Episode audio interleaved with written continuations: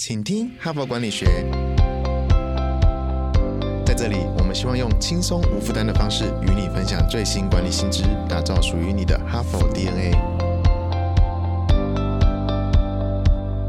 我是节目主持人杨玛丽 Mary。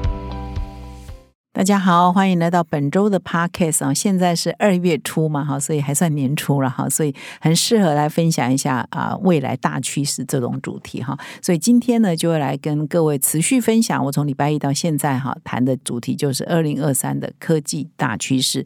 那么今天呢，我要来谈的是哇，这个应该是过去两三个月轰动全世界哈，每一个人呢都在讨论的，就是 Chat GPT 的发展哈，就是 Open AI，就是 AI。的去中心化跟 AI 的越来越普及化，到底对我们的未来会有哪些影响？哈，就到 Monday 哈帕的工商时间，哈佛商学院成功人士必经的五百堂个案修炼，现在台湾就能体验。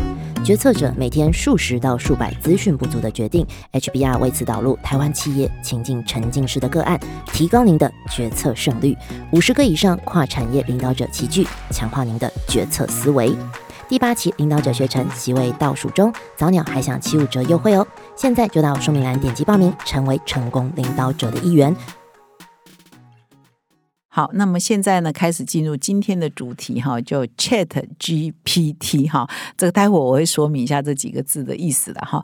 Chat GPT 呢，引爆 AI 的无限可能啊，会影响各行各业跟每个人哦，所以这一集呢，你真的要仔细听哈，因为所有的人哈，在过去两三个月呢，都非常热衷的在讨论这件事情。那么这篇文章的标题，如果引到我们的网站上去搜寻的话，叫 Chat GPT 引爆 AI 的无限可能哈，是。这一篇文章的标题。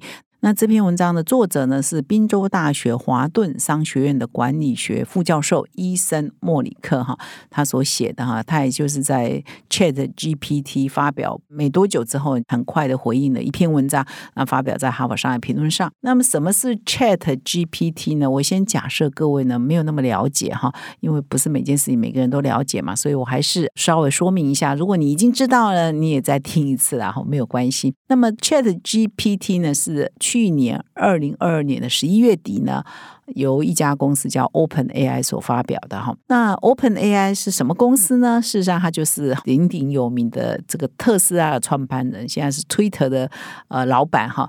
呃伊拉马斯克他所创办的一家公司哈。与其说它是一家公司哈，不如说它是一个 AI 的研究实验室比较合适了哈。其实它的成立的目的呢，也是希望发展对人类友好的人工智慧，使全体的人类呢是可以受益的哈。因为呢，据我了解，Elon Musk 呢对 AI 的发展呢，其实还也有蛮多隐忧的。因为就好像说很多的科技哈，它可以造福人类，但是你用的不好的话，它可能也有很大的毁灭性啊，面临到伦理的问题，或者以后我们的人类会不会让 AI 来主导呢？AI 会不会做正确的判断？它当它那么智慧化之后，它有没有办法像人一样做比较正确的判断呢？也是一个很大的隐忧嘛，哈。所以他在成立这个 Open AI 的背后呢，其实也有希望可以克服这样的一个忧虑，然后可以让 AI 的发展真正的让人类呢是可以受惠的哈。所以它出发点其实是蛮好的哈。那么，所以在二零二二年的十一月底，Open AI 呢就发布了 Chat GPT 哈。Chat 呢，大家应该知道，它就是聊天的意思嘛，Chat 嘛哈，所以是一个聊天。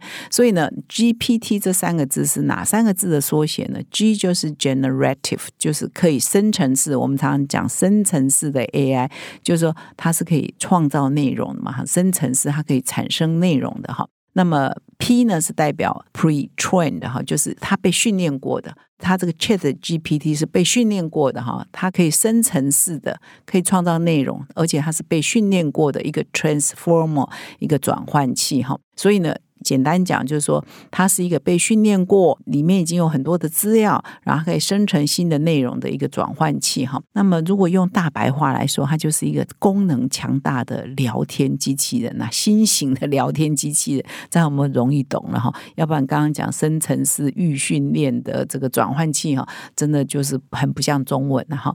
那它的 GPT 的缩写，就我再把它念一次：Generative Pre-trained Transformer 哈。所以呢，从这个它的功能强大，它可以帮你打造软体，它可以帮你产生，叫它写一个 proposal，它可以帮你写信，它可以帮你，比如说写一个婚礼的贺词，哈。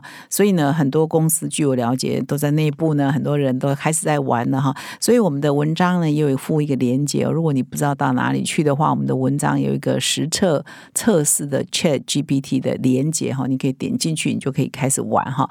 那像我们在办公室里头。因为我们是一个媒体嘛，哈，我们记者最害怕就是啊，完了以后啊，这个 Open AI 和 Chat GPT 可取代我记者的工作，它可以告诉你今天的股票涨还是跌，还是今天的这个。天气怎么样哈？所以它可以已经可以被训练到可以写出哈，好像有几分模样的稿子耶。所以很多的记者呢，很多新闻工作者，很多写作者呢，也会感觉有点恐慌哈。所以呢，你如果晚上连接，你也可以测试看看，你是不是比如内部啊有什么文件要写，你就把它输入，比如说写一封邀请信给张忠谋董事长哈。我们内部也玩过这个哈，比如说总统。新年贺词哈，呃，应该怎么写哈？哦，他都也很多都可以写的头头是道哈。所以意思是说，过去的这个深层次的 AI 它产生的内容品质是非常非常差的。但是这一次呢，Chat GPT 哦，你如果在上面玩，很多人发现说，哎，它产生的内容不差耶哦，没有想象中那么差耶哈，好像有一个样子哎，很像是真人写的啊。就所以呢，因为是这样的关系，所以才让很多人吃惊，才让全世界哗然，才让很多白领工作。作者很多知识工作者感到非常的紧张哈，那这里也有说明啊，说自从这 Chat GPT 发布以来，Twitter 上就充斥了哈很多很多用户哈就开始在上面啊造句了哈，比如说呢，这个可能是美国人都喜欢看这个 James 王哈 King James Bible 哈，就是詹姆斯王钦定的这个。呃，圣经的版本哈，它有它的叙述的风格哈，所以就有用户在上面说，你用这 James 网的 King James 的。Bible 的叙述风格和说话的风格，建议哈我哈人们如何从摄影机中啊卡在里面的花生酱三明治怎么把它拿出来哈，所以呢就有一点有一点搞笑了哈。但是这好像就是说，你用这个叙述风格来告诉我，我现在要怎么样从摄影机中把卡在里面的花生酱三明治取出来哈。也有人玩这样的这个造句游戏的哈。那包括说，哎，请这个 Chat GPT 呢写。一本儿童读物哈，要写什么？怎么样的风格哈？或者是写一个减肥的计划哈？所以很多人呢，我很多很多很多例子的，现在都已经才两三个月嘛哈，就已经全世界人都在上面玩疯了哈。那这篇文章的作者也特别提到说，其实这一次呢，Chat GPT 呢，真的是有很多的突破哈。那么过去呢，这个我们对 AI 的应用啊，经常都是用在比较 routine 的工作嘛。那现在不是，而是用在可以有智慧化的哈，好像需要一些人脑的一些智慧的工作，它是可以做的。第二就是说，过去 AI 做在很 routine，通常就是说跟自动化跟智慧化连接嘛哈。如果出事的话，是失败哈。会代价很高的这个状况上，比如说自驾车哈，如果。通常都做得很好啊，开得很好，但是它如果一出事呢，就是一个大灾难。过去 AI 用在这一些领域为主，但现在 AI 用在领域就是哎，可以重复性的，不是很危险的啊。然后呢，失败呢代价是很低的哈。这些工作现在也可以都用 Open AI 哈，呃，Chat GPT 的应用呢，去中心化应用也可以达到这些效果。所以呢，这是为什么这一次 Chat GPT 呢引起这么世界关注的一个非常重要的理由之一啊。但是呢，Chat GPT 现在只是打头阵哦，现在只是刚开始哦，所以这个作者特别抵触哦，从现在展望未来，或者越来越多类似的功能强大聊天机器人出来哦，而且它的能力的增长会是指数型的增长哦，所以我现在看好像还像是一个玩具，因为现在很多人在测试嘛哦，还好像是一个玩具。你记不记得 Siri 刚出来的时候也是这样啊？好像他也没听懂你的意思，他的回复也常常很搞笑嘛。可是现在 Siri 经过很多年的训练。也就没有这些问题了嘛，所以一样，Chat GPT 也是一样，它现在只是刚开始，未来呢会指数型的成长哦，我们拭目以待。第二呢，就是说这个作者分析这一次的 Chat GPT 它的影响呢有几个层面嘛。第一个层面我刚刚提的，那么第二个层面就是说这一次的 Chat GPT 它所分享出来的呢，就是说它拥有超强的哦，因为是深层次的 AI 嘛，它可以产生内容的哈。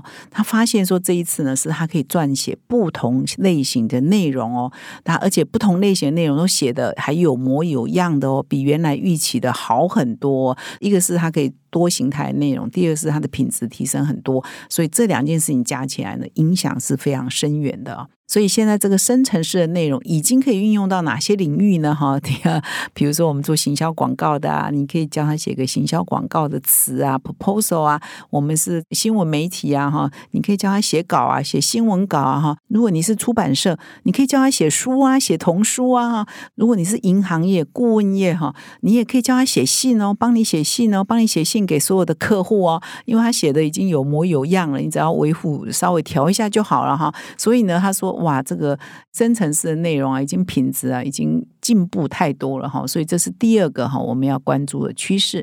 那么第三个就是人机工作的可能性就越来越高了。其实，在这个机器人发展、AI 发展的当下，其实很多人就在预测说，以后就是人哈，每个人的同事都有一个机器人跟你配合啊。所以，这个人机混合的未来呢，是很多年前就有很多人在描绘。那这一次呢，Chat GPT 呢是加速哈，或者是更凸显这种人机混合工作可能性，这种日子。呢是很快呢，应该就会来了哈。也就是说，我们有很多工作都可以先给 AI 去做，那之后呢，我们再做微调。那 AI 也会在学习，所以它就越来越聪明，越来越智慧哈。所以让人啊跟 AI 结合，像很多医疗机构的问诊啊、看诊啊，一些病例的研判，已经很多都是这样做，都是人机的一种混合的协作嘛哈，会让它的效率跟精准度会更高。那么第四呢，他也特别点出说，这个 Chat GPT 啊，就是这种 Open AI 这种技术啊，其实它的极限在哪里？目前还不知道哈。就是我们现在开始在演练了，我们可以请这个 Chat GPT 是帮我们写报告、写书、写讲稿，甚至它可以帮我们做呃城市哈，写城市嘛哈，甚至呢也可以产生艺术哦，你也可以请他写歌、写一首诗哈，画一幅画哈，它都可以产生各种的运用的构想都已经有了。那它的极限在在哪里呢？哎，现在还不知道哦，因为现在我们还在练嘛，哈，而且呢，大家还在持续的发展相关的技术。所以呢，这篇文章的最后的建议呢，就是综合以上所有呢，就是你现在开始哈，你是一个个人，你要开始去测试哈 AI 哈这个 Open AI 的 Chat GPT，你要开始去测试。你如果是一个公司呢，你要开始有一个团队，开始去了解这个 Chat GPT 的发展，对你的公司，对你的不同的部门可能会产生哪些影响。哈，你及早应应，哈，及早准备，你就越可能是未来的赢家。所以呢，现在开始听完这一集节目。去玩一玩吧！哦，我们的说明栏上有这个 Chat GPT 的连接哈，你就上网去测试看看。你今天心情不好，请他写一首这个诗给你吧，或者是你要写一封情书哈，你也可以请他写，帮你写一封情书给你的情人哈。所以呢，很多玩法，很多有趣的事情正在发生哈，各位不要错过这个大好的新的时代哈。感谢你的收听，我们明天再相会。现在就注册 HBR 数位版会员，每月三篇文章免费阅读，与世界一流管理接轨，阅读更多管理大师的精彩观点。现在就开始。